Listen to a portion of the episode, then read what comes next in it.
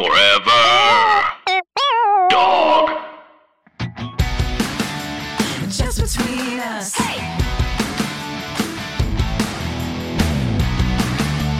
Just between us. Hello! I'm Allison Raskin. I'm a writer, director, and dry skin sufferer. Oh my God. Hi, I'm Gaby Dunn. I'm a writer, bicon, bisexual icon, wink, and uh, I also have dry skin. You can't steal my thing. I'm sorry. I was going to say boy genius, but now I'm very Oh, interested boy. in this skin debate. I'm unexpectedly spending the winter in New York, and It's snowing, right? not yet. It will be soon, but my hands are not happy about it. Okay, interesting. So we talk a lot about face skin, and and rightfully so. Uh, the face is the um, window to the heart. Anyway, the point is is that Nobody uh, says that. okay, agree to disagree. Uh, so, but nobody ever talks about hand skin. That is the skin that is a dead giveaway if you take care of your skin or not. Well, I think you could take care of your face skin and, and still neglect your hand skin, and vice versa. But I that's what I'm saying. I think the hands are the giveaway to like how how if you're doing a holistic approach to skin. I, my hands just get painful because they like split open and bleed, and then I get this. I get like a my classic wrist rash whenever it gets cold. wrist rash. Oh yeah, I get my yearly wrist rash. Shout out for the wrist rashers. Wait, wait. Okay. So then what's the what's the medical solution? I have to put some cream on. That's it? Yeah. I also read a tweet that said that it's really important to dry your hands well after you wash them. And so I'm trying to do that. I don't do that well. I just imagined you on Twitter in the search bar typing wrist rash and then seeing what comes up. I bet a lot of people get this. I mean, I imagine so. I don't have that. I have the joy of eczema on my face, which means sometimes I'm just brushing flakes off my face, Mm. um, which is so fun. Uh, but no, I do not suffer from wrist rash. So I am so sorry. Thank you. It's just another burden I bear, but you know, it's got to keep keep it on. You should you should have a foundation for wrist rash. Uh, it's- just fun to say. Horrible Wrist to have. wrist rash. This is just between us, a variety show filled with heartfelt advice Ridiculous games. and brutal honesty. I truly love the idea of something being fun to say and terrible to have. yeah, that's like everything I have. yeah, like oh, tuberculosis, fun to say, terrible to have. Terrible to have. I uh, just imagine like a shitty doctor like going in and being like, "You have fibromyalgia." Fun to say, terrible to have. My favorite thing that a doctor ever told me was when I went to my gastroenterologist and he was like, told me all the things I couldn't eat and that I needed to eat tiny portions throughout the day. And then he was like, Yeah, it's tough. I couldn't do it. and I was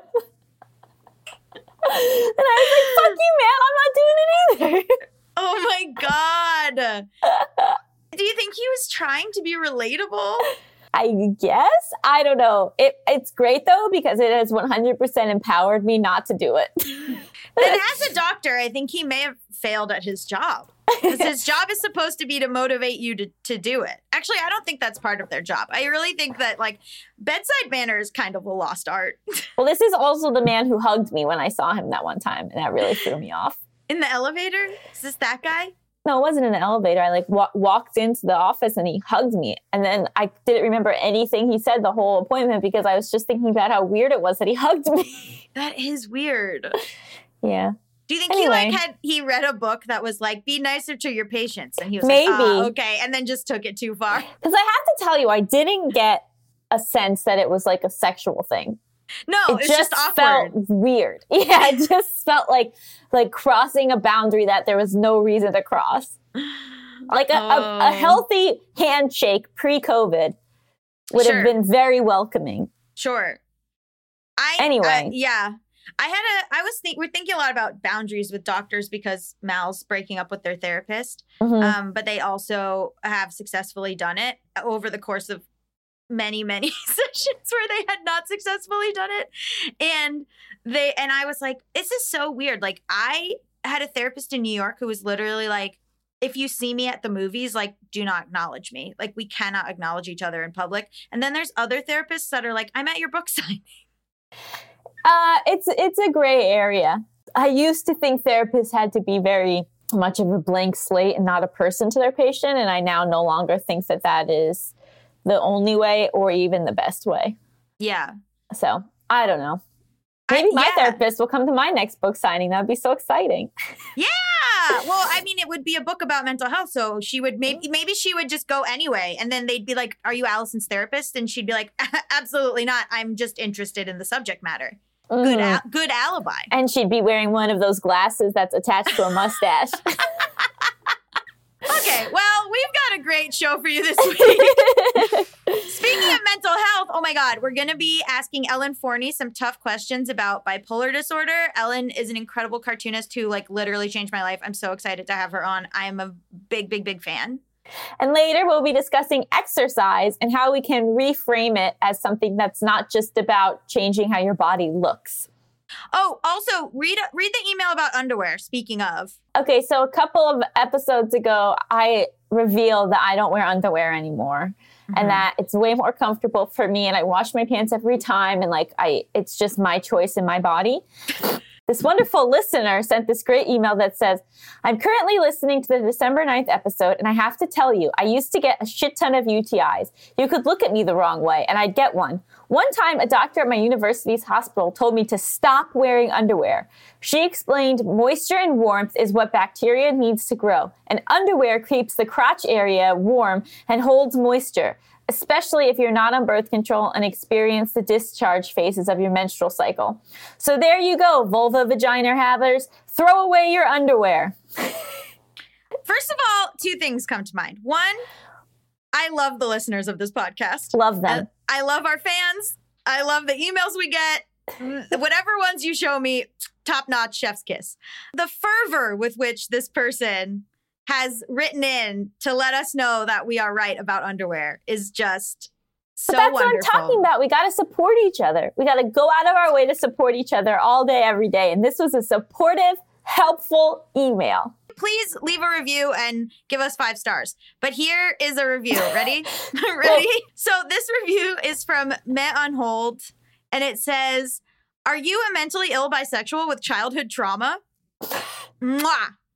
Oh my God, I just listened to the episode with Angela Tucker, and I'm over here fully crying with Allison. The international question and the things Gaby said in topics were like somebody wrote this podcast episode around my life. If you're a mentally ill bisexual with childhood trauma, this is the place for you.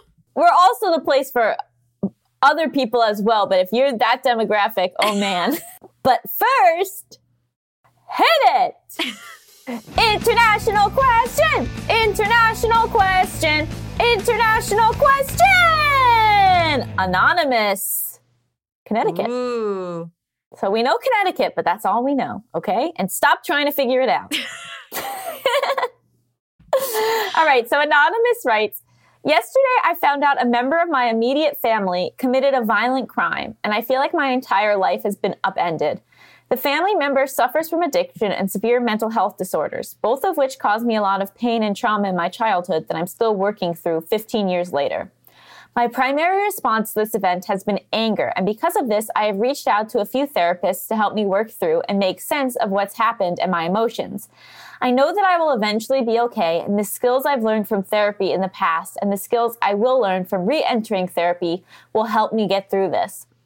My secondary issue right now is my significant other. Immediately after I found out about the violence that happened, I considered calling my boyfriend, but then realized he would not be able to give me the support I need right now. So I called my best friend, who was able to help me talk through my feelings of shock, betrayal, and anger. I talked to my boyfriend later in the day, and all he said was, I'm sorry, and let me know if you need anything. We have been dating for two years, and it's very clear to me that my boyfriend has no clue how to talk about emotions. And honestly, I don't feel like I can take on the job of teaching him while I'm going through this trauma. In the past, I've tried asking him how he feels about things, what his emotional responses are, and I've always get met with non answers, which is a little frustrating and exhausting. I've asked him before if he's considered going to therapy, and his answer was, I don't really know what I would have to talk about to a therapist. I've tried finding resources for him on how to deal with a significant other that struggles with depression, anxiety, and OCD, but haven't found anything good. I'm getting to the point where I don't know if I can stay with this person who inadvertently makes me feel like my emotions are all too big for him to handle. Please let me know if you have any good advice for a person whose significant other doesn't have the emotional toolkit to support a mentally ill person going through a major life event. Thank you. Oh boy. okay, well, first of all, there's a lot to unpack here. Um, I too have a family member with addiction problems. Uh, that family member, uh, I don't, I'm not going to go into it on the show right now, but that family member uh, was involved in an accident that did severely harm someone. I found out that about that much later in life, and it did uh, really, really traumatize me to learn that information. Um, you need to take care of yourself, listener. This is this boyfriend is not your problem. You you got your own thing going on. It's very sweet that you're like, how do I teach him stuff? But fuck that. That is literally last priority on your goddamn list right now. You have to take care of yourself. You looking for therapists for yourself is you being proactive, you wanting to make sure that you handle this and that you process all of this uh, correctly and in a way that that is healthy is top priority. And the fact that you felt like you couldn't talk to your boyfriend about this and that was not obviously like friends are important and it's okay that you call you felt like you could call your friend first and blah blah blah and your partner can't be everything to you uh but no you can't also be teaching this person how to have emotions or how to or, or convincing them to go to therapy or whatever else like you are the priority this is your trauma and this this person no no no no no no no no no. Um, I had a bit of a more nuanced reaction than Gaby. my boyfriend you you wrote that email to me. You sent me that email and my response was fuck that boyfriend. So, first of all, in terms of resources, that's exactly what the book I've been working on is about. It's about Mhm. how to date with anxiety, OCD, and depression, and also Mhm. how to talk to your partner about that. And it's also, I think, a, hopefully will be a good resource for partners to read who don't totally understand how their partner's brain works or how these Mhm. disorders can manifest. Um, so I'm hoping to fill fill that gap in right now, May 2022. um, but uh, you know, it's tough, right? So right now, obviously, the point is not him, and you have to do what you have to do. But something I've thought about a lot is like, you know, what is the right amount of emotional support to expect from your partner? mm-hmm. and not to make huge generalizations, but I think sometimes straight men tend to go to how do I fix this? And if they cannot fix this, then there is nothing to discuss in a lot of ways. Um, i can be that way too just fyi but yeah, like so I guess certain people, right? So certain people, if if all that is needed is just listening or Mhm. like potentially asking questions that just allow for the person to process more, that doesn't always Mhm. come naturally to everybody. right And so the question is not right now, because right now, like Gaby said, you are dealing with yourself. You are the priority. You're taking care of yourself. And I actually think it's really smart that you called your best friend instead of your boyfriend. I think that was like you realizing that this story that like your partner should be your everything is false and that sometimes you need somebody else's type of support is like really great and very self-aware. Mhm. I think that when you get to a place maybe where you're have processed the trauma, where you're feeling a little bit more settled, I think it is since you have invested two years in this person, yeah I think it is valid for you to say these things to him and to say, look, I need more from you. You are not providing the emotional support that I need. Um, th- I'm realizing that when I think about my life and when I think about the, p- the lifelong partnership that I want to have, this is something that I cannot live without. Mhm, So mhm, I'm mhm. not saying this to you as like an ultimatum, but I'm saying that if if that is something that you feel that you will never be able to offer me, then I do not think that we are compatible in the long run. Also, when someone says, What am I going to talk to a therapist about? That was such a red flag for me in so many relationships where it's like, Yes, but also some people just don't grow up knowing about therapy. Some people don't know what it looks like. Some people don't know what the point of it is. And so Yeah. if like some people haven't had to do a lot of inner work or self-awareness. So I I totally get that, you know? It's more just like now that you're saying this is what I need, mhm, if he is unable to provide that, Mhm. then you have to walk away. But I or always think or unwilling, unwilling or unable, which Yeah. are both possible. But Mhm. I always think that it is worth it to give your partner the opportunity to step up. Yeah, give them all the information. Give I mean, them I- all the information Yeah, and and you can say, "Oh, we've talked about this before," but really explicitly and directly say, "I have thought about this. I have I thought need." about my needs and I Mhm. need this from my partner." Mhm. And so now I need you to look within yourself and decide if that's something that you are able or willing to do. I think sometimes we expect our partners to read our minds and we expect that, like, obviously this thing was such a huge trauma. So obviously he's going to know exactly what to do and he's going to know what I need. And so let me know if you need anything, does sound flippant. But like, if he's going to say that, then you let him know what you need. Right. Like, and uh, I also think like maybe they don't realize, sometimes they don't realize what, how much something is affecting you. Like, I sometimes have to be like, hey, this is very overwhelming. I'm kind of at an 11 anxiety wise. Mhm. I don't like, I sometimes really, I used to get really angry, but now with Mal, I'm very much like, this is what's happening. Like, I, I, I need this. I, we're, what a, a really good thing for you to do right now would be if you could just like do the dishes while I talk to someone Mhm. on the phone about this or whatever. Like, because my love language is acts of service. If unless you give him the opportunity to to do the things that you need, he's he's not going to know, unfortunately. And your best friend might know, and that's because they're a different person. Right. And and uh, something I've been dealing with processing, Mm-hmm. you know, my past relationship. I think I got to a point where I was so emotionally stable and Mhm. so able to take care of myself that even though he was not offering me the emotional support that I needed or want or he was not off- offering the emotional support that I wanted Mm-hmm. but because I could take care of myself I was like oh that's not that big of an issue Interesting. And so I would like I had thoughts where I was like oh he could not handle if I was going through a crisis Really? Whereas I felt like I I knew I could handle him going through a crisis. And that's an interesting thing to come to.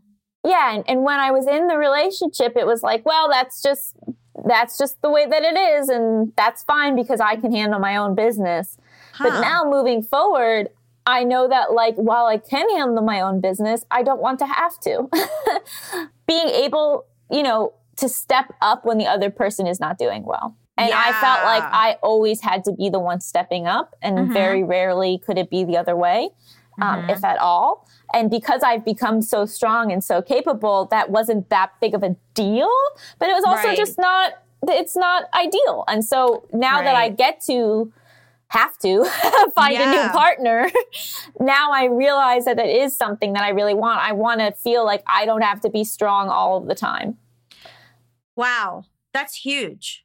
That's huge to come to. And I think for this listener, the fact that even um, amongst all of what's going on for you, that you're worried about him, you're prioritizing him, you're thinking about him, um, is lovely. It's similar to what Allison's saying is like, you don't have to be. It sucks that you have to kind of be the the person doing that right now. It, it is hard because when someone in your family is does something, it's kind of like I remember I went through this thing of what does that mean about me? What is that, you know, is that something that I'm capable of? I really I called my therapist im- immediately and was like so freaked out. I think that that that needs to be a priority for you to like process that. It's like grief a little bit and confusing. I mean, I would recommend Al-Anon again, like I I've been there. Almost everyone there probably has a similar story to to you and to this.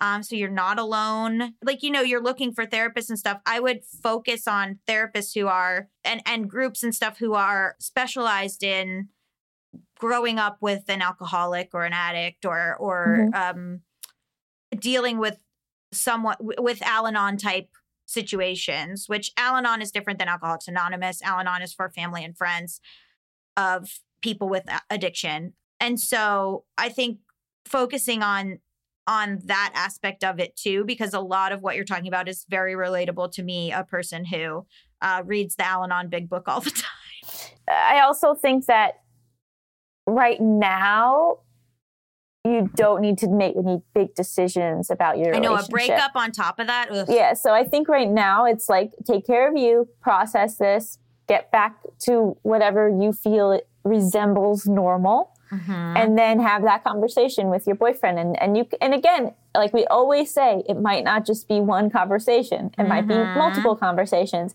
He might say, "Okay, no, I can absolutely provide this," and then doesn't. you know, so Right. you know, two years is a long time to have invested in someone. And I think that you owe it to him to give him the opportunity to step up. I would say take care of you first. And if he's not going to be part of that, like if he's just like off to the side while that's going on, Mhm. fine. But also, you can feel, I mean, you can ask things of him.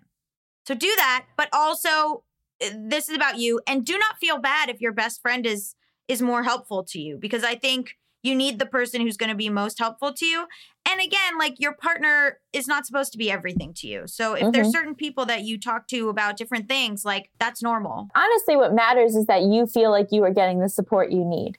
So if Mhm. you are, but it's just not coming from him, but maybe like Abby said, he is like filling up your car with gas, doing the Right. grocery, like maybe he Mhm, is stepping mhm. up in terms of like daily tasks and things Yes. and like tangible stuff so you don't have to feel overwhelmed. There's a lot of value in that too. I think you should notice that if that's what's happening. Because Mhm. sometimes I'll be doing, Mal will be like, you know, you don't care. Like if they're like, you don't care about me or something, I'll be like, oh, let me walk you through all the cleaning I did today, all the this, you know? And it's like, because we're showing it in different ways. Mhm. If I go out and I get food, I bring Mal back some food and they're like, oh, that's so sweet. And I'm like, so see, maybe I'm not like emotionally intelligent, but I bought you pie.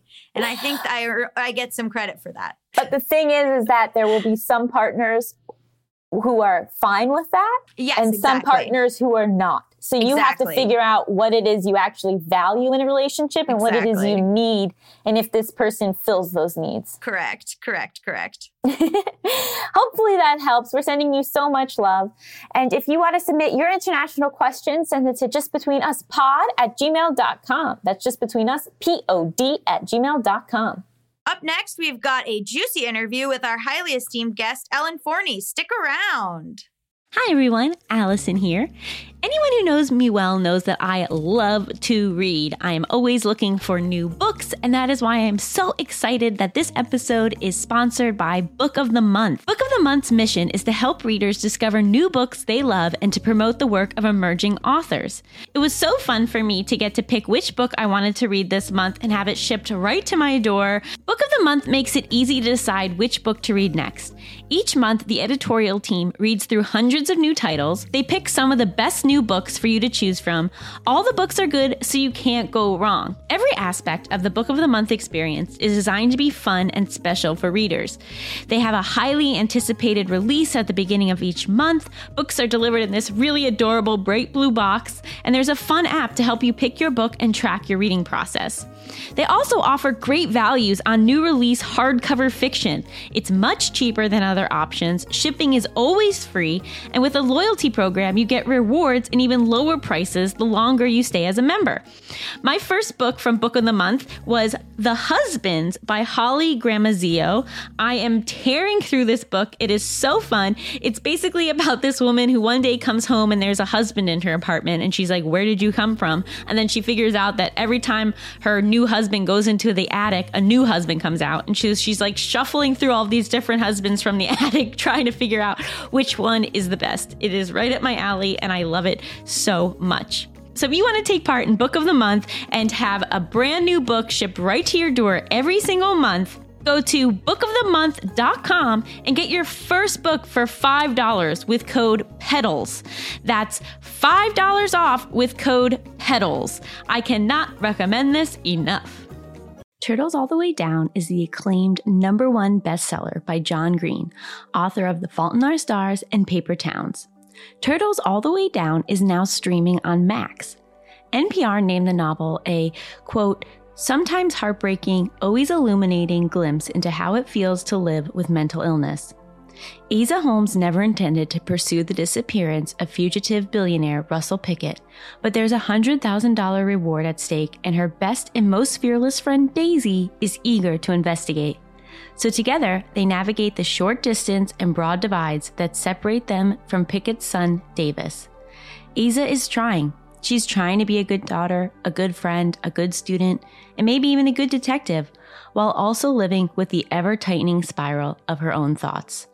Turtles All the Way Down is a brilliant novel about love, resilience, and the power of lifelong friendship. As someone with OCD, it is so wonderful to see OCD represented in an incredible book. I think it is so important that we talk about mental illness both in our own lives and through narrative. Buy your copy of Turtles All the Way Down in stores today and catch the movie streaming on Max.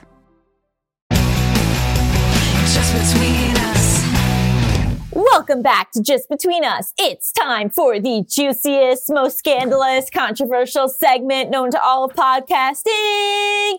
Tough questions. This week on the show, we have cartoonist Ellen Forney, who's the author of the New York Times bestselling graphic memoir Marbles, Mania, Depression, Michelangelo, and Me, and also Rock Steady, Brilliant Advice for My Bipolar Life, as well as a bunch of other things. Um, but first, hi, welcome to the show. Hi. I wasn't if I was uh, on yet or not. No, You're on. This is like in 2012, I was like literally de- first learning that I was bipolar and dealing with that. And I was home in Florida uh, with my parents at like a self imposed rehab where they were like keeping me at the house and I wasn't allowed to go anywhere. And I went to the Miami Book Fair and your book had just come out, Marbles. And it was like on the table at like a mental health booth or something. And I picked it up and I bought it. It like changed my life. It was like the thing that I like read over and over at that time and like loved and like whatever. So to have you on the show is huge for me. Sorry.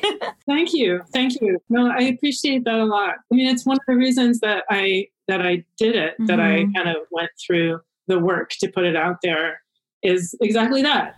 Is to help people who in in particular who have bipolar Mm-hmm. in particular who are really wrestling with it and trying to kind of get grounded to just share the things that I learned to be able to give other people the privileges that I have being you know having a supportive family who helped me pay for Mm-hmm. really excellent care and all, all, all the things that are coming into play that we know about privilege that i'm white and i have a you know a, a, a connected with Mhm. my white therapist and financial thing and i'm in a city so i had more choices and all Right. those things so i wanted i wanted to be able to share those things so thank you I, i'm so glad It's interesting you say that, Gaby, because you didn't acknowledge Mhm. that you were bipolar for, for years Four after more that. years after that. Yep. Mhm. Really? I had had a breakdown in 2008 and then another one in 2012 and another one in 2016, which I like to say I'm on the presidential election cycle.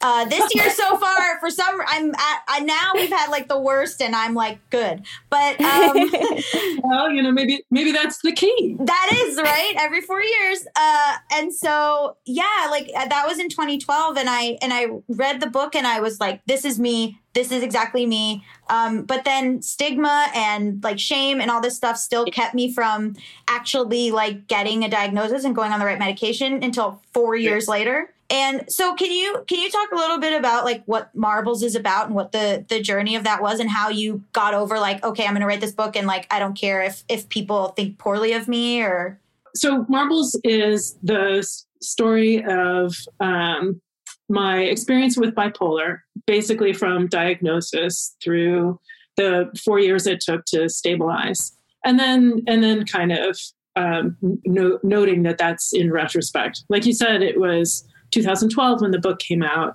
i was diagnosed in 1998 so it was really 2002 that that i really felt like i like i i that I was that I was stable. I mean, I still had a lot of work to do. It doesn't end. There's no cure. I mean, it continues to be um, something that I that I have to um, deal with, take care of myself. You know? right So, um, so it so it took a while, like you were just saying, between your diagnosis and accepting it hmm and, and taking care of it. There are so many different issues that come into play. Uh, so I was diagnosed in 98. It was sh- just before my 30th birthday. And I had gone through some like full on episodes. They'd been kind of like more mi- minor, I guess, and more spread out. And then, and then like a lot of people's patterns are it's somewhere in their 20s that it really, that it really kind of comes to fruition. Mm-hmm. May I ask if, if you were diagnosed with bipolar 1 or bipolar 2? bipolar one, just to clarify, bipolar one has full blown mania um, and and full blown depression, Mhm. where bipolar two has a more mild uh, mild. Hyp- hypomania. Um, Hy- hypomania, my good old friend. Sorry, anyone who has a bipolar two. I know it's mild, but but but full blown mania has um, it's you know uh, really decreased uh, sleep. Like that's the that's the really major part. Gaby tonight was sleep when you were going through Yeah. mania. I don't sleep. I was up all night. I was up all night writing a brilliant screenplay that was Uh-huh. 60 pages of dialogue, which surely David Fincher will want to make. Like, I was like up all night. So it's the not much sleep, not eating very much. Nope. Which means No eating. means a lot of weight, right? No eating. Like it's really well. Like if you think about your system being really amped, Mhm. like if you had a lot of coffee, or you know, like you're really nervous about things, you don't want to eat. Mhm. Your body just kind of shuts that down. The shaking, hand shaking, body shaking, can't eat, probably need to eat because you're shaking, cannot Right. eat. One thing in marbles that blew my mind was that I, at the time, the only thing I could eat were bananas. That was it. I ate bananas for like three months. And then I read in marbles you being like, and I could only eat bananas. And I was like, she is me. I am her. We are one. yeah. Well, it's it's something that's kind of easy to eat, Mhm. right? You know, sort of filling. You know, Mhm. whatever. Wh- Why ever bananas? That's funny. so anyway, um, so I was diagnosed, and then I kind of I, actually the diagnosis kind of made sense to me, much as I didn't want. I think I didn't want to accept it for like, uh, you know, I, I it's you know it's hard it's hard to remember in retrospect, but it was at that same appointment that my um, my psychiatrist said, "Well, let's take a look at the symptoms together," and looked at the the DSM. I was going to say Holy Grail Bible, The Bible, yeah. the telephone book of diagnoses. the incredibly inaccurate, flawed Bible of mental illness. That's a whole other discussion, right? I'll just say this, just on on that note. I'll, this will be a, like a sidebar. That all diagnoses are are kind of in, inaccurate, like you said. Mhm. I, I think that uh, personally, I think of symptoms as constellations, and I think it's useful to have a diagnosis. Like bipolar one feels right to me Mhm. Mhm. but um, but it doesn't manifest itself in the same way um, for other people, and um, and there's a lot of overlap too with anxiety and with panic attacks, like anything that kind of revs up your body. There's a lot of Mhm. overlap. Um, that's why the diagnoses are really difficult to make, and a lot of people get dis- misdiagnosed Mhm. It's not as cut and dry as uh, I think everyone would like it to be. right. You have you have this ABC or you have this XYZ and these are the medications and any other treatment that you need and these are the medications treatment that you need and we're just going to you know it's it's so it's it's messy. It's um it's really difficult to get the right diagnosis and then get the right treatment. Okay. So um so, so, so- so we went through we went through this so my psychiatrist and I went through the symptoms together and just like everything was like click click Mhm. click and it was the most bizarre it was the most bizarre thing it was it was as if she it was like a like a photo of me like a description of me it was like Mhm. and i had been i just felt like such a unique individual Oh, yeah. that it was um it was it was really uncanny and disorienting i mean and then and then i had to make some decisions like i didn't want to be on meds um, my my conception of what that would mean was that would that it would totally flatten me Mhm. um, what would that mean for me as an artist Well, that was something I, I, I wanted to talk to you about was the creativity aspect because Mhm. you were going into it being a cartoonist, being a writer, and so I think there's a lot of fear with medication, especially with these mood disorders and bipolar, where you feel like if you lose the mania, then you will lose your creativity. Right. So, what was it like battling with that? Because I know you ultimately did try medication, right? Well, I'm on meds. Mhm. I basically agreed to take Klonopin because I I did recognize that I needed to sleep. Mhm. I mean, you can kind of tell that your body is exhausted, Gaby. Like what you were saying, you know, just like not getting any sleep and not eating, and you you know You can't shake. I'm shake. I was shaking. I mean, you Mhm. can tell that you're exhausting your body Mhm. to, at, at somewhere in your brain. I mean, you know, you you feel like it's okay, but Mhm. at the same time, I recognized that I needed to sleep, and so I took a med for sleeping. Mhm.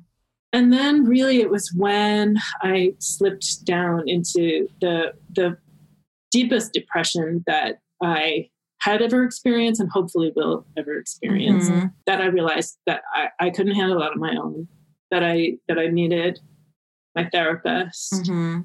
and and that I needed meds. Yeah. Um, and and I have been convinced of that since then. Um, in particular for mania, there are things that come into play besides medication, and besides medication and and therapy. Even. Marbles is basically about my story um, of um, you know trying to find the right meds and really wrestling with not wanting to tell people and what and what does this mean for my creativity and and really going through a lot of ups and downs trying trying to find my find my grounding. One of the things that was really important to me was also to um, to give my readers tools Mhm. so so like here exactly like Gaby you were the you were the one that I was doing this for really I know. um, so I wanted, so I wanted to to put in there, like rather than just saying I tried CBT, cognitive behavioral therapy, um, some you know the in the book I didn't really connect with it except for this one exercise, and here it is. Mhm. If you want, or I did alternate nostril breathing, and here's how you do it. Mhm. Step one, step two. Um, it was really important to me to to be able to give specifics like that. Um, and so I felt after after I did marbles, and especially after getting a lot of um, reader um, feedback um, about how helpful that information was. That's when I that's when I put together the book that came out uh, just a couple of years ago, Rock Steady. Like you said, brilliant advice from my Bible. Can you talk about the the acronym that you use? when I was doing my research, there were so many acronyms. So I decided that I wanted to have my own acronym for my for my system in Rocksteady. And SMEDMERTS, so it's SMEDMERTS, and SMEDMERTS is sleep, meds, eat well, um, uh, doctor, mindfulness, meditation, exercise, routine. T is for coping tools, so that's a little of a cheat, but tools and a support system. I think Yeah. all, all, all, there's nine of them actually. All of those are really, really important. I mean, just meds, just meds and therapy aren't going to do it. Mhm. I, I, I was listening to the occupational therapist that Mhm. you had on recently, and how she was talking, and you were and you were agreeing Yeah, yeah, yeah. about, about treating about treating mental health in a much more holistic way Mhm. Mhm. not just cognitive behavioral therapy. It's not just medication. Mhm. It's it's all of these things. I had a Mhm. lot of resentment um, around the diagnosis because so you talk about in your TED talk about feeling like worried about being happy. Like how happy is too happy? Uh, oh my god, I'm happy. What does that mean? Is that bad? Um, is it mania? Is it just happiness? Uh, and I think like also rebuilding. So like a lot of what I felt was my personality was bipolar disorder, so it was hard to pick apart like what was my fun personality and what was mental illness. And when it came to like, okay, you have to restructure your life to be these things and you have to eat at this time and you have to sleep at this time. And it was no longer like party girl, fun time, whatever. Um I was like resentful and like it felt like a grieving to be like okay I can't be like that anymore. Now I have to be this person who like goes to bed at this time and this person who like is going to the doctor and this person who cuz I wanted to th- and I think maybe this is mania is like I wanted to think that like I could just fly to Japan at any moment but it's like okay but when you you have to bring your meds with you and like just these like little weights I felt like everything was like a weight. Right. um and so like it, it, it especially as an artist too like ha- it's so hard i don't know i don't have an answer but it was just like so hard yeah, yeah. No, I think a lot of that, I mean, there are a lot of different things that come into play there, but one of them is your sense of identity. it's just You know? Shaken you're a party person, Mhm. could stay up all night. Like you're I'm an artist, you know, like I'm supposed to do these things, you know, and, you know, and if I talk about, you know, like my wrestling with the pot smoking that I was doing. I Mhm. was an outlaw, you know, like, and and, like, what do you mean? What wa- what is it like? Um, like being sensible, like being like, Yeah. taking care of your taking care of your health. You know, like, I mean, I, I, I, it just, it just seemed so boring. yeah It wasn't, it wasn't how I pictured who I was. Right so there, so there were some things that that I that took time Mhm. to, to learn.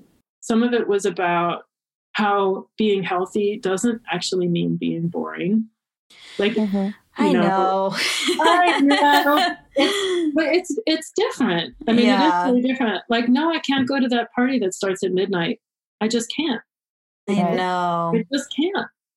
And it's a it's a real adjustment. It's an Yeah. adjustment. Um, yeah And I can't say that I love that part. Mhm. you know but i also would say that my sense of what i do is different now Mhm. you what do you mean not um, going to a party that starts at midnight i'm almost 53 now and i mean not not to not to say that like i'm an oldster and you know shouldn't be going to you know whatever oh the music it's so loud you know yeah but um, but it's okay. It's okay to go farther down your path. It's okay to grow and evolve. And Mhm. if if that and respond to the things that are coming your way. And if that means that that my path went down a, a road that wasn't the kind of party, smoke cigarettes, stay up all night, do like tons of art, but is more along the yoga, discovered yoga, love yoga. I find yoga very fulfilling, you know, like Mhm. taking care of myself in other kinds of ways and just sort of letting that be part of my evolution as a person. Um, yeah that that that worked. It took a lot of attitude adjusting. Mhm. It really Yeah. did. It really did. But you know, like you you were talking about separating what is your personality from bipolar right is I, I think it's a it's a lot more complicated than than separating them. right Like like I've been asked, you know, ask ask ask you this too. what I've been asked if you could pluck the bipolar from your life, like Mhm. either you were never bipolar or there was a cure right now, um, would you do it? I don't know because I'm I'm I think it's allowed me to see the world in a very interesting way. I think it's allowed me to have a more open mind about with with what I've worked on, with my art, with like what things could be. I've had a lot of fun. Mhm. Uh, I've also like trigger warning or whatever. I've also wanted to kill myself a, m- a million times. Mhm. So like I and I've also woken up from mania with so much shame and so much like uh, bad ideas and like bad things that have happened. And like I really have to like I was just manic and I had to make a thing where I could only text four people in my phone and I can't text anyone else. And so I was like these are the four and no one else can hear from me even if I think I have something I really need to tell them. And that's like embarrassing and sucks. But also i i wonder like you like how much of what i've made and how much of what i've how much of of my personality and what i've learned or whatever is like tied to it i don't know and it was that's the feeling with meds too is like am I not going to be able to like yeah, that screenplay wasn't great, but I was able to work it into something and Mhm. like I maybe wouldn't have had the bare bones of it if I hadn't had a manic episode and stayed up all night, blah blah blah. And like I had like a ex girlfriend say something really flippant where I like in 2019 I had three different projects come out and I was like, wow, I, I really have a lot of stuff coming to fruition. And she was like, well, nothing like a manic episode. And I was like, okay, so how much of this was mania versus how much of this was like my actual accomplishments? And then you just like, I, so I really don't know. Right. Right. But also that same year, I had it was like cognitive dissonance because I had these things coming out, and then in April, I like was like, I'm gonna kill myself. hmm Like But I that's because you were going through a breakup. not just like I've had breakups b- before where I wasn't like that, but I was like lit- and like the the one breakup in 2016 wasn't I wasn't like making plans. Like this break oh, yeah, this like breakup happened in February and in April I was like here's where I'm going to drive my car off a cliff. hmm Like that's like but then I think if someone if I had done it, I feel like the narrative would have been like, this doesn't make any sense. She was so, she had all these things going on. So, like, it, it's confusing even to me. Well, I think that aspect of being in an episode is something Mhm. that a lot of people don't quite understand, like depression. Like, well, Mhm. of course, the context was, you know, it. The context was a, a breakup. It made Mhm. sense to be really down and out of it. But then it get it's it's more extreme. It's a it's it's a more thorough sense of worthlessness Mhm. and um, I mean I don't want to project onto you necessarily the way that you were feeling, but but it but it becomes more extreme to to the to the point that it that it doesn't just have to do with that context. It's not just the grief. It's it's much much more thoroughly deep and entrenched. So um, and similarly, like mania isn't just feeling good, or or isn't just feeling amped. It's it's well beyond that. I mean, for some people, feeling like getting delusional. Mhm. I never, I never got delusional or psychotic, but I definitely felt like I was on top of the world. I Mhm. definitely felt like like everything was interconnected and had a very strong sense of that. Ooh, ooh, the con- the connecting the dots, Uh huh. the connecting the red string on the board of connecting dots. I don't really like to sit for too long with the amazing parts of mania. No, yeah, also really uncomfortable a lot.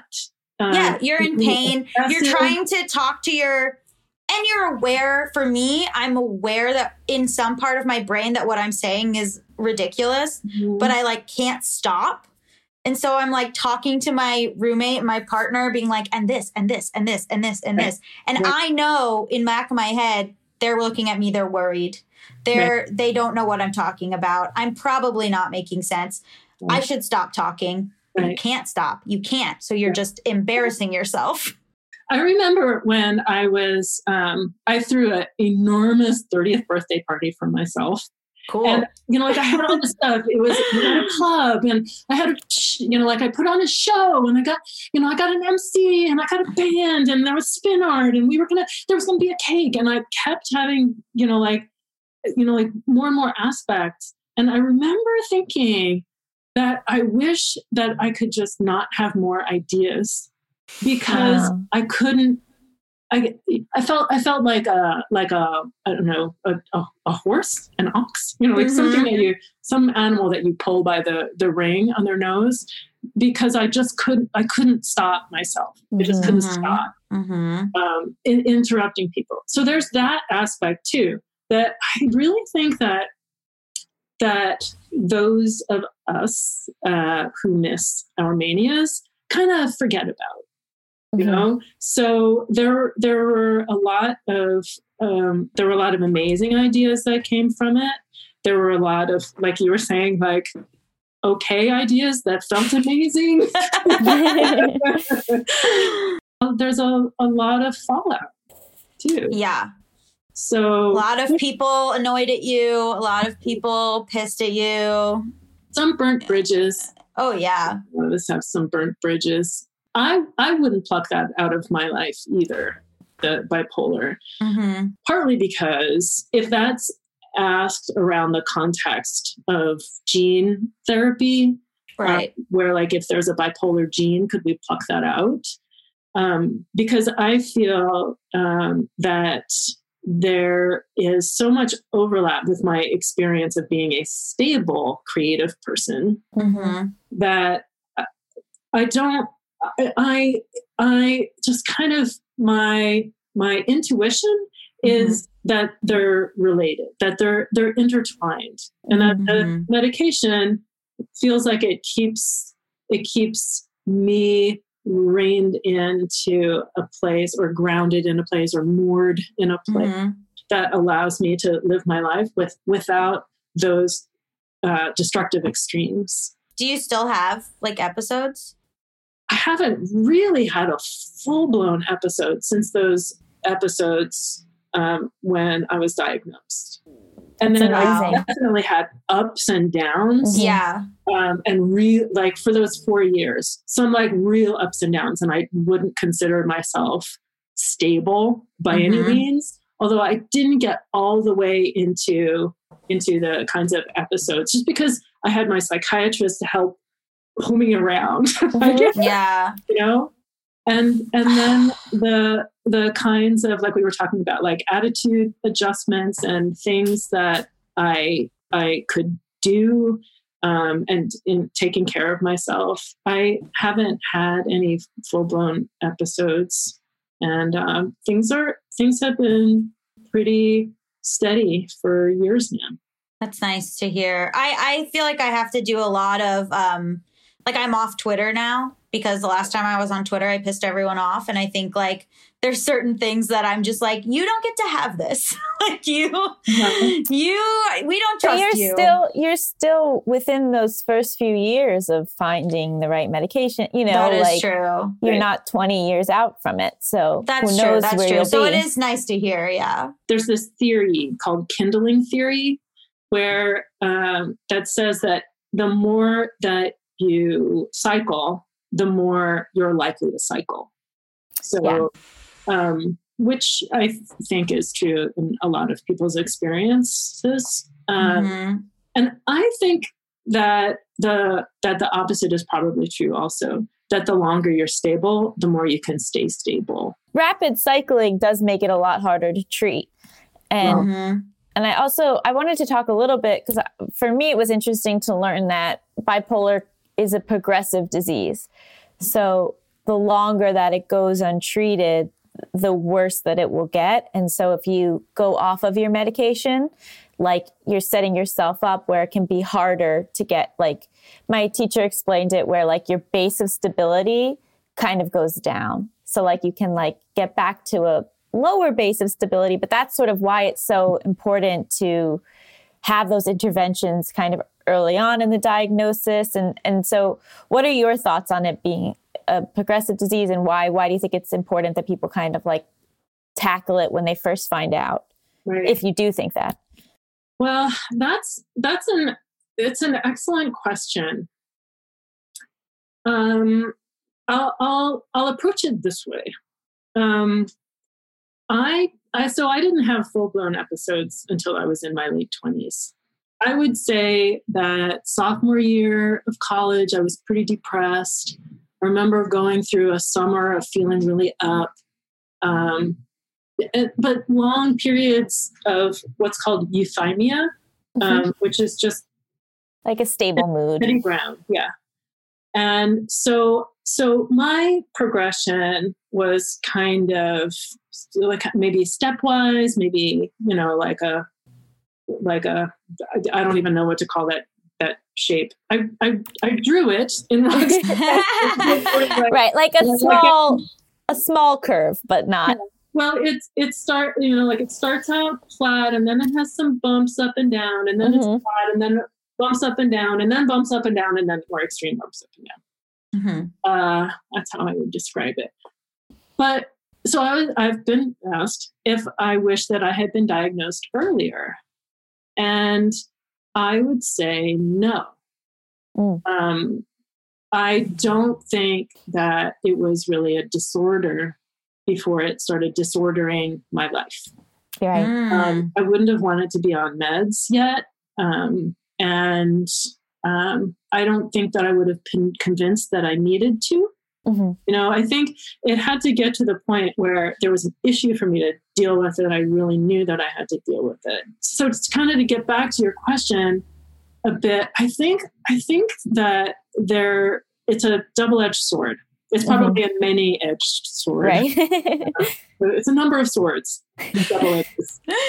uh, because I think that a lot of people are diagnosed really young and get Yeah. put on meds, which which turns into a whole lot of meds. right. There's like meds for, you know, the side effects and and they're not well monitored Mhm. or I'm not going to give my whole speech about how fucked up the mental health system is because it just it's um it is so frustrating.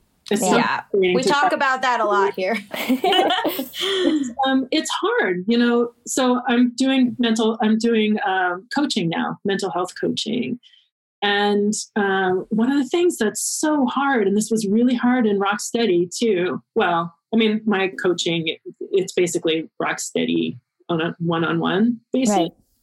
Is okay. So here, once you get to this place of danger or or feeling bad, call your doctor. I mean, that's the thing, right? Call your doctor. Mhm. And who's that? You know, like who, Yeah. who makes that phone call? Who takes care of that? And there's there's just so much missing in the in the resources in the way that the system is set up that what we what we have to do is figure out our own paths and figure Mhm. out what it is the, the ways that we can take care of ourselves with a faulty system we can't just say oh the system is faulty the end you know Mhm. we have to figure out how to how to advocate for ourselves and then also other kinds of resources um, that we can use to keep ourselves healthy Mhm. Yeah. so, so that was so i don't know if i entirely answered that question i think it's really i think it's important to um, to figure out how to stay stable for those reasons because Mhm. because it is progressive right. for most for most people again like uh, you know it's Mhm. different for everybody um, and bipolar one is is different than bipolar two, but right, right. for bipolar one, I you know, and I think I think that psychoeducation is such a huge part of treatment because if somebody doesn't understand that it's progressive, then the risk of like, let me try going off my meds isn't as big of a risk. It's a lot, and you know, and it's also hard because it's not like you were saying before. Even the medication component is not an exact science. it's your brain you know like brain is like one of those of the final frontiers it's like one of the yeah, they, they just don't know how the brain works there's so much mystery there there's another joke in uh rocksteady that they um you know that, i don't know that you know like we were using this floor wax and people seem to be getting less depressed and then you know like so now you can spend a million dollars on this that we discovered you know Mhm. like totally. and so many meds are that way Mhm. Yeah, they were developed for one thing and then found that it was having this effect on like your mood or something. And then they're like, oh, let's pivot to that. But they don't understand why it's doing that in your brain. Before we move on to the game show, I just want to talk a little bit about the narrative around bipolar and like how the work that you're doing is kind of reshaping that narrative.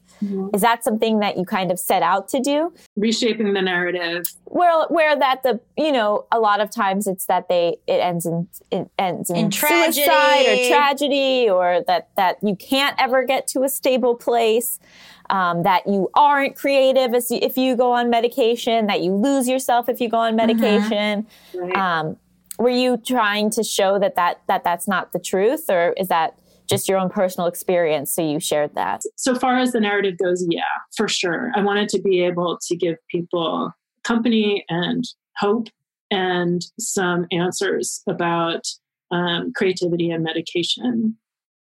But also, I would say that one of the things that I wanted to do with my work is to um, to not just share my story um, which is really important. And we're having more and more of that to give company. I'm not Mhm. alone. Mhm. I have company. It's really, really important, right? And and I and I and I can have hope that you know.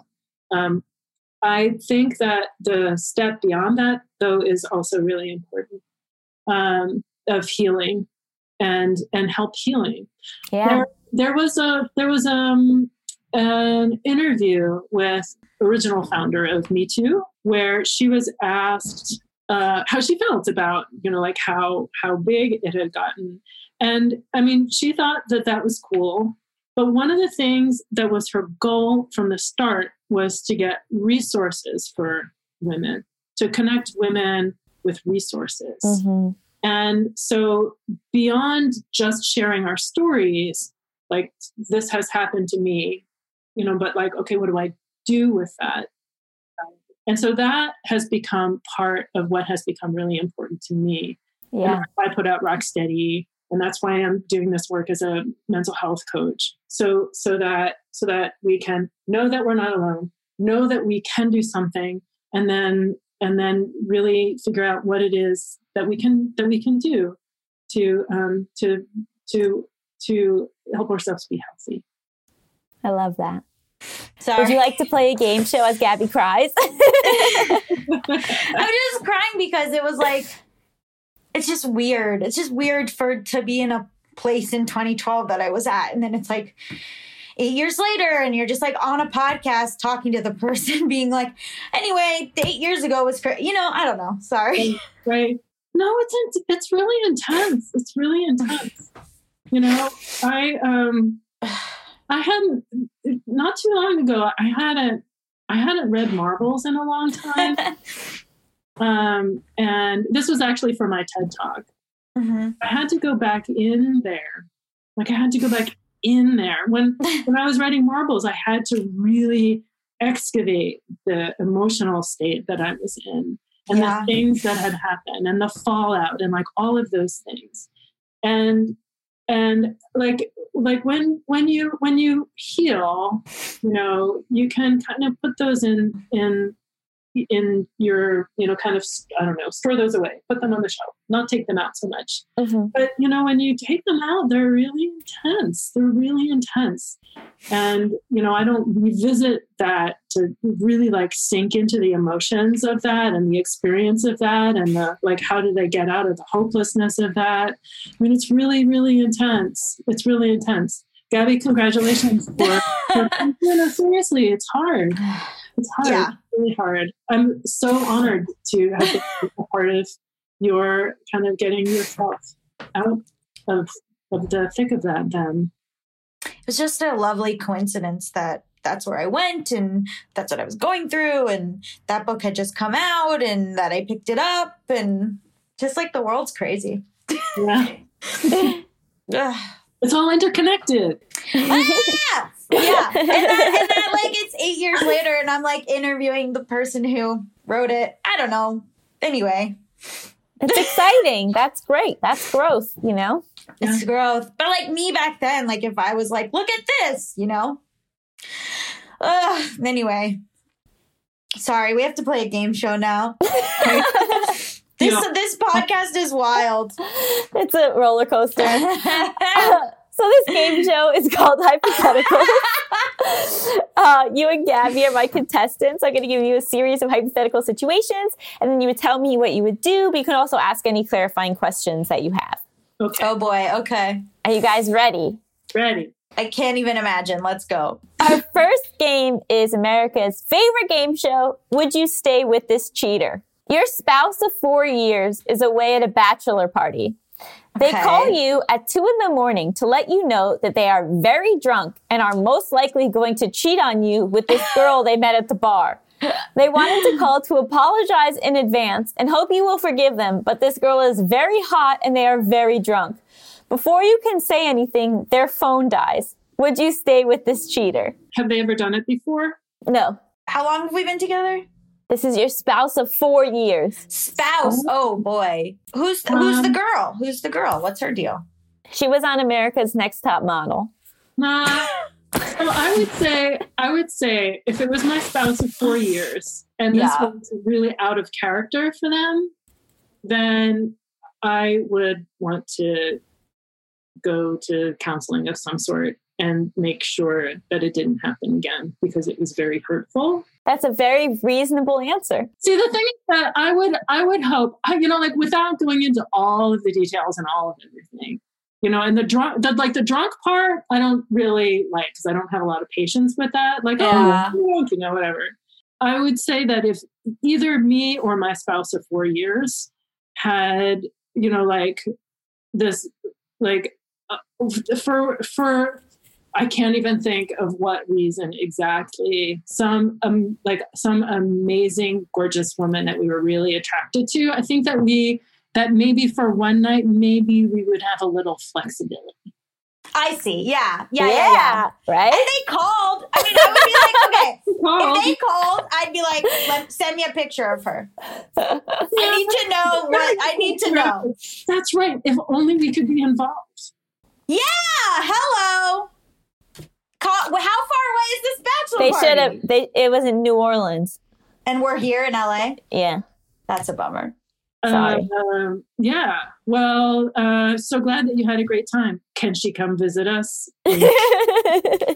Thank you. There you. I'll award you both 10 points for that. That was a great answer. Creativity, Flexibility thinking. and collaborating with them. okay, our next game is Are they an alien or just rude? okay. You have to undergo surgery on your knee.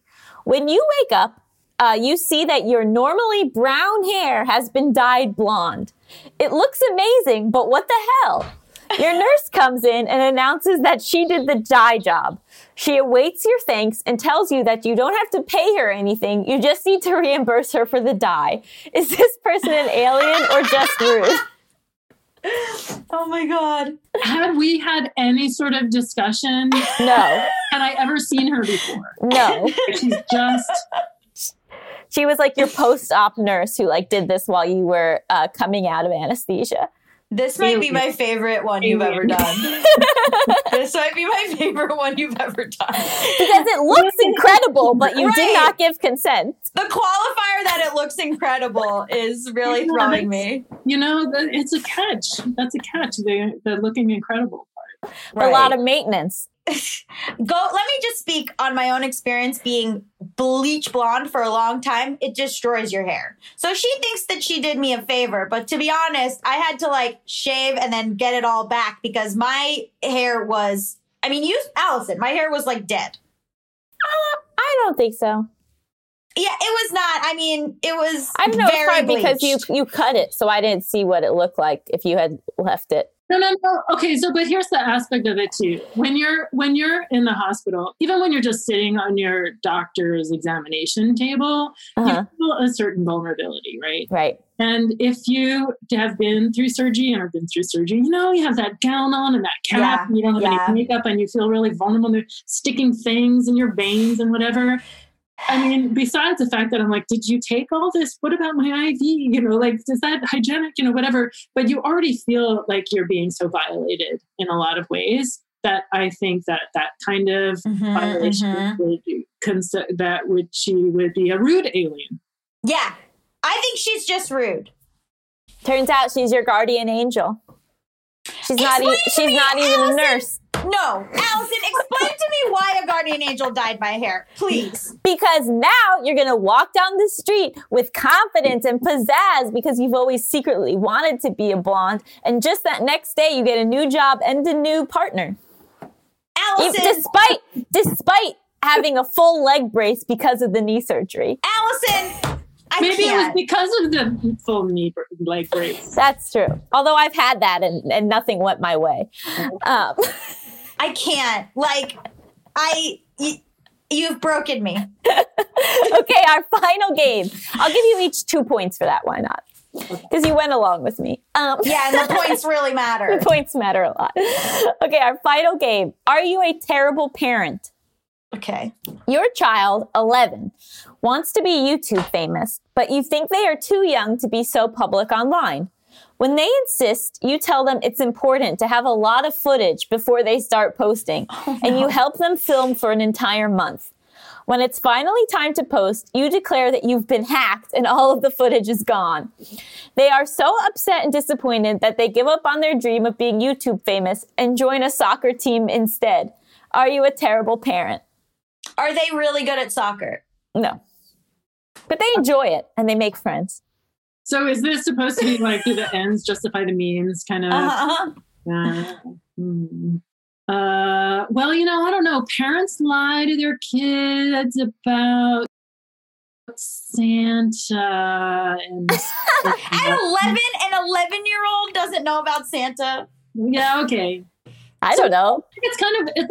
I think it might be kind of old for a parent to be lying to their kid for their own. Mhm. I don't know. I don't know how long. I'm not a parent. How like how long? How long should you lie? I'm not sure. If you're, if you're a parent, please write into the JBU podcast and let us know how long do you lie to your kid for?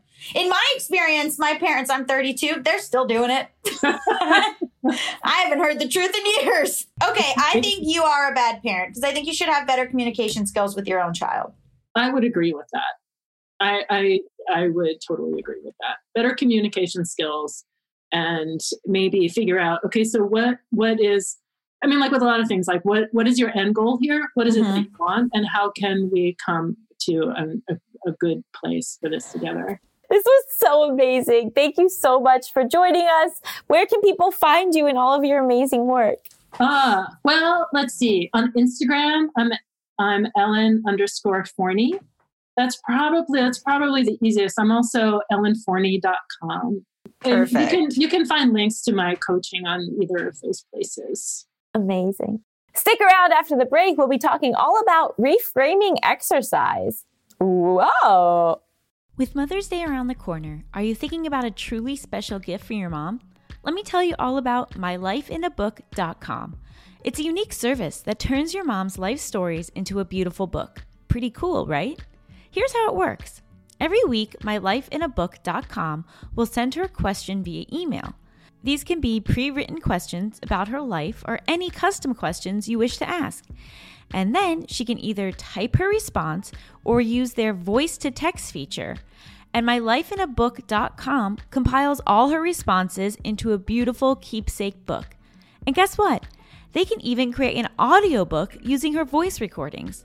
It's like preserving her voice and her stories for eternity. Imagine discovering stories about her youth, adventures, and the challenges she overcame. This book becomes a legacy, something you and future generations can treasure forever.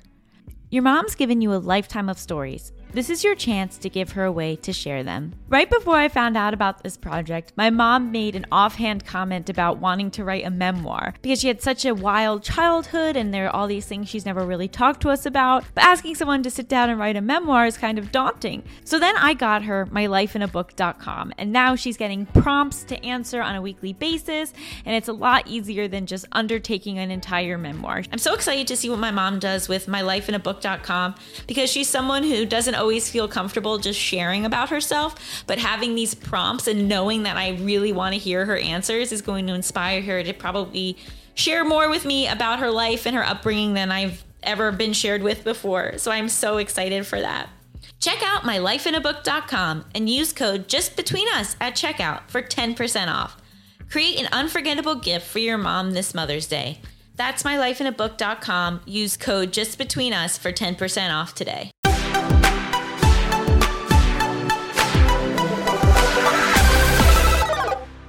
Welcome back to Just Between Us. It's time for topics. XXXXXXXX, baby. Baby. Baby. Sometimes we go high with it. You don't know. You can't know. predict us. You can't predict us. Oh boy. This show is just highs and lows. What even is it? You know what I mean? Sure. So this week's topic was inspired by a listener's email, um, but I'd already picked the IQ. So I was like, why don't we make this the topic? And it was about exercise and how I think a lot of times we're brought up to view exercise as a primary way of changing the way our body looks. Mm. first of all, it might not even provide that depending on your body. And then it also provides so much more.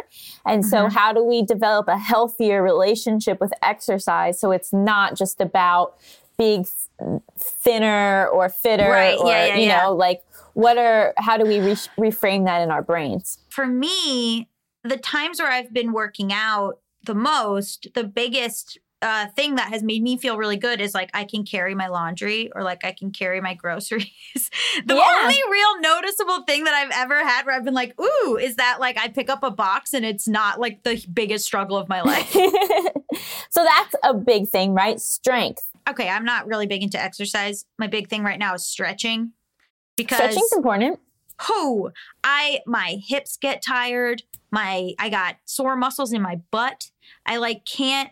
I I feel like there's a huge part of it, and I probably should start exercising because there's a huge part of it that's like I'm not as elastic as I used to be. I didn't exercise at all until my early 20s. I mean, I played tennis a lot in high school, but I Mm-hmm. That didn't counts. like, yeah, but I didn't like work out until my early 20s. I mean, in high school, they had us running. They had it's kind of fucked up that they're called suicides, but they had us running suicides all the time in basketball practice and stuff. So you're getting it throughout the day in a way that, like, when you're in college or in, or in your 20s, you're it's not part of your routine the same way. Right. I started exercising as a fuck you to my boyfriend at the time because he kept telling me that if I exercised, it would help my mental health. And I wanted to prove to him that he was wrong. But guess but guess what? It did. So, so for right. me, I can really tell a difference. Like I get very restless at night. And Mm. if I don't work out, it's even worse. Mhm. Um, and so it also was really helpful for me when I'm building a, a routine in my day. So like you know that I I get up, I walk the dog, I work out, I eat breakfast. Like even just having three steps in a routine feels even if like the rest of my day is a little more nebulous, like that sets me up of like okay, I'm entering the workday. This is a weekday. This is you know, and that helps a lot. what what's your workout? I mean, I know because we share a YouTube channel, so I can see what you search. Well, but actually, you don't know. So um. okay, I back in LA. Um, this is going to be sad because I was going I have to say we, even though now I'm an I. Uh, we bought an elliptical. what? Yes. So for the last few months, I've been using an elliptical for like 30 minutes, 20 to 30 minutes a day, and then I would also do some weights. That is Um, fancy. And now that I'm home, my father, for his birthday and anniversary gift, got a Peloton. Oh my god! I know. And at first I was like, fuck Pelotons. I hate this. And I've hated exercise bikes always. I always preferred an elliptical. Um, but I tried it and I'm I'm all in. Are you like doing the thing where you're like looking at the class and like it's like the in the commercials for Peloton? So this is something I want to talk about is that exercise feels like uh, such a broad thing and it's like your friend will be like, "Well, I like to do this, so you'll like to do it too," but you won't. Like I know. there's so many different types like you really have to figure out what works for you or else you're going to hate it and dread it. And so for me, I did a couple of those classes and it was like, okay, but like I prefer to like listen to a podcast or watch TV when I work out. And when you do those classes, you're not able to. So now I found that you can just like pick a um, amount of time and they take you on like a, a journey through like pretty scenes, but I don't really watch it. But anyway, I now just hit 30 minutes and then I do intervals of two minutes sitting on the bike at a lower resistance, and then two minutes standing on the bike at a higher resistance. And then I do that for 30 minutes on, off, on, off. Um, and so again, like that was something like I had to figure out. Like, what are the scenes? oh, like today I think I rode through Utah. I don't know. I don't pay attention to it. My dad literally just sits and watches the scenes and then like plays the music that comes with it and that's all he does while he's It's probably soothing. but that's what I mean. Like, I think that there's like this concept of like, it's like how we always are like, you have to search for the right therapist. Like, you mm-hmm. have to search for the kind of exercise that like you actually as much as you can look forward to or is Mhm. or you are able to incorporate into your day so that like maybe you're someone where like you like to do it all at once like right in the beginning of the day like me or you can do like 10 minutes of arms in the morning you know 10 minutes of abs in the afternoon go for a walk at dusk like i think you just Mhm. have to find how to incorporate it into your routine and then think of it as something that is nurturing your body Mm. versus changing your body visually. I hate it. I historically hate it too, but I, and maybe it's because I'm just like things are pretty low for me right now. But ah. like I've honestly started to look forward to it because it is an escape from my mind. Yeah. It is like in those moments I am like I'm working towards something. I get a sense of accomplishment. I feel like I've I've pushed myself and that I've I've made a commitment to myself that I'm keeping. Yeah. You know, like you can get a lot of satisfaction just from completing the exercise itself I versus know. focusing only on like what it will do to your body in the long run. I went through periods where I was doing Muay Thai and then I Mhm. and then I had a trainer and I was doing all this stuff and I like really cared about it. Uh and like when I had my trainer, I was I would like go, dread it, dread it the whole way there, get there, hate the whole thing, be, and then leave and like be like, that was good. But like the, the like I was never like la la la love to do this totally. and and then I started being like, why do I have to do something that I hate? Uh, no, no shade to Cody, who was a lovely trainer. This summer, didn't you stay somewhere with a pool and you went swimming every day? Yes, And didn't you enjoy that? yes, So I think it's about finding something that you enjoy or at least that you don't dread. Yeah. Maybe I need to go to like a YMCA and like start Right. swimming again because the swimming, the swimming didn't feel oppressive. It felt like something you were doing for you. Uh, yeah. I mean, it's also I just like swimming. So I think that that's really a key part of it is figuring out what of all of these options do you like? And also not Hmm. expecting if you haven't been exercising for a long time to be able to jump back into where you were. Yeah, So like you have to work your way back up. Like maybe you are just starting with a 30 minute walk every day and then maybe you go 20 minutes on the elliptical. Like I literally last week was like to my mom like I I I like this bike but I cannot imagine ever being able to do 30 minutes because I've been doing 20 minutes. And now I for days I've been doing 30 minutes. And like that's cool, you know? So like yeah, focusing on on like how can I get better at this thing versus how can I be thinner? you know? Oh, I've never. Yeah, yeah, yeah. no, But that, it- but for a lot of people, exercise is is Yeah. completely linked to body image. and not like mental health. Right. I mean, I just feel like, you know, for a lot of us, like eh, you were meant to move. Totally. You know, humanity was meant to move in certain ways or as much as you can and blah. And like, you know, I just am like, okay, like I feel better when I walk around or when I take the beans on an actual walk. My dog is the laziest little thing in the world. I made him I made him actually take like a long walk with me and he uh when we got back he pooped the biggest poop I've ever seen in my life. So he See, he needed it. yeah, think of all the poops you'll take after you work out really hard. Um but like I yeah, I mean it, clearly he needed it and like clearly I did. I mean even just like sunshine. Oh my god. Like- totally. And with the pandemic, you know, especially depending on where you live, you might not be able to get outside right now because it's snowing or it's freezing or whatever. Yeah. But I I really think like this is a a great part of your life that you can reframe into, you know, setting goals for yourself that are literally just to hit those goals. Just like how fun it is to Ah. be like, I wanted to hit 30 minutes on the bike and I hit 30 minutes on the bike. Like, that's cool. I that's just awesome. hate it. I hate it, and it takes so much effort to figure out what works for you and what and what is good. And I've gone through phases, and like maybe it's like okay, maybe you just go through phases of trying to figure out what you like and what you don't like and whatever. Sounds a lot Um, like life. I know, but I'm also like I get in my head where I'm just like. Why am I wasting my life doing things that I don't like? We're all going to be bones in the ground in the end. May as well just not do it. But I can tell you scientifically that it helps your brain.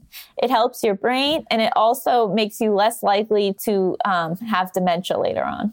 That's Okay. just science. I'm giving you a a, A stink eye. a stink eye. Melisa, come share your exercise routine because I have a feeling you have one. Why would you think that? Oh, look at this bike! Look at this Yeah. bike! It's a row machine. It's a row machine. oh wow, those are hard. So, how did you figure out that you like to do rowing? Uh, just going to an exercise class and they threw it in one uh one of those classes where they have different Yeah, like circuits. yeah circuits. That that would be the word. And i tried it and i was like ooh i love this. And then i got obsessed. And then i actually during covid like i was the type of person that i every sunday me and megan megan ranks would go and we would take a workout class do something different every Oh, every week. And so during covid i don't have that anymore. And i had actually uh, when it first started I was like hardcore doing a whole bunch of classes because you know everybody was doing those free classes online and stuff. And then I just stopped and I was just like, we're stuck like this, and I don't feel like doing anything. Mm-hmm. And so um, then the last couple or last month, I should say, I, I've been getting like very like I need to be moving around and doing something. And so I asked my parents for a row machine for Christmas, and then they got it for me. So now I have it. Ah, that's so exciting. Yeah. Yeah, I know you've talked about like sleep problems. Does it help with insomnia? This is my guess for me. I used to use working out as a way to help with my sleep, but not in a healthy way. So I would work out, like I had a gym membership and I would go there and I would work out so hard until it, it exhausts me and then go home and go to sleep. Wow. And so um, I would be working out for a very long time and it Yeah. just wasn't healthy. So, but that was the way that I could go to sleep. wow. So that's the other tricky thing with exercise is that sometimes can then lead to unhealthy behavior and dependence and obsession. And so again, it's all about it's about balance. Right. So how do you know now, Melisa? How do you regulate it now? I don't use it as a way to go to sleep. I use it Mm. more as just a way to feel better during my day. And I also don't do it at night. I'll do it in the middle of the day.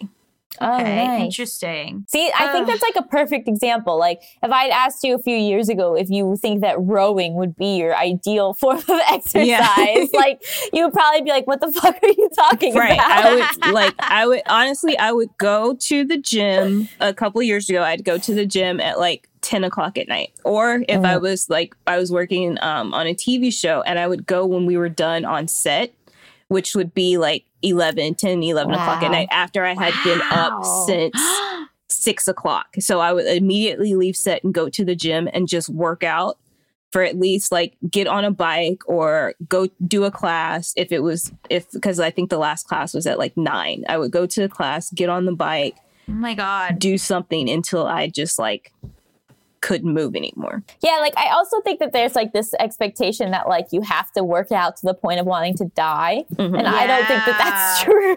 Right. You just need to get your heart rate up, and that Mhm. that doesn't involve as much as some people would lead you to believe. Right. Yeah. I think there's also like the no pain, no gain, right? So like I would be like, I have to be I have to be hurting in order for this to be effective. Mhm. Right. Um that good burn. Yeah. ugh, But see, that also feeds into like, in order for me to burn enough calories, in order for me to lose, you know what I mean? But if instead it's just like, how do I get my heart rate up and feel like I'm moving and I don't have as much anxious energy, helps reframe I will it, I think. attempt I will attempt to find joy in it, but I want people listening to be like that hate it. I'm with you.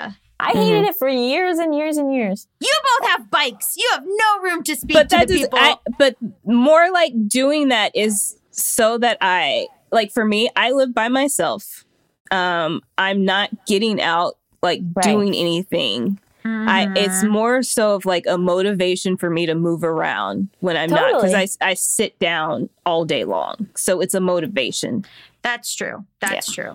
That's true. Fine. I accept it. Okay, this episode is so long, so all I'm going to allow is us to rate it. What do we what do we rate it? i'm gonna give it 70 out of 69 endurance drills 69. That's so many. yeah. I uh wow. Okay, I rate it um um 14 out of 13 marbles. okay, that's very good. I really love that book. Everyone get that book, please. I will rate it uh, 17 out of 15 books that changed Gaby's life. Oh, Oh, it really did. That's so amazing. it really This is. was a this was an example of meeting your hero, and it actually went well. I was so nervous, but You I- did great. yeah. Ugh, wow. Thank you so much to Ellen Forney for being our guest. Just Between Us is a Forever Dog production. Hosted by me, Allison Raskin. And me, Gaby Dunn. Produced by Melisa D. Monts. Executive produced by Brett Boham, Joe Cilio, and Alex Ramsey. Brendan Burns composed our killer theme music. To listen to this podcast ad-free, sign up for Forever Dog Plus at foreverdogpodcast.com slash plus. Check out video clips of our podcast on YouTube at youtube.com slash foreverdogteam or youtube.com slash justbetweenus show. And make sure to follow us on Twitter, Instagram, and Facebook at Forever Dog Team to keep up with all of the latest Forever Dog news. And also me and Allison on Instagram at Allison Raskin and at Gabby Road. Forever. Dog.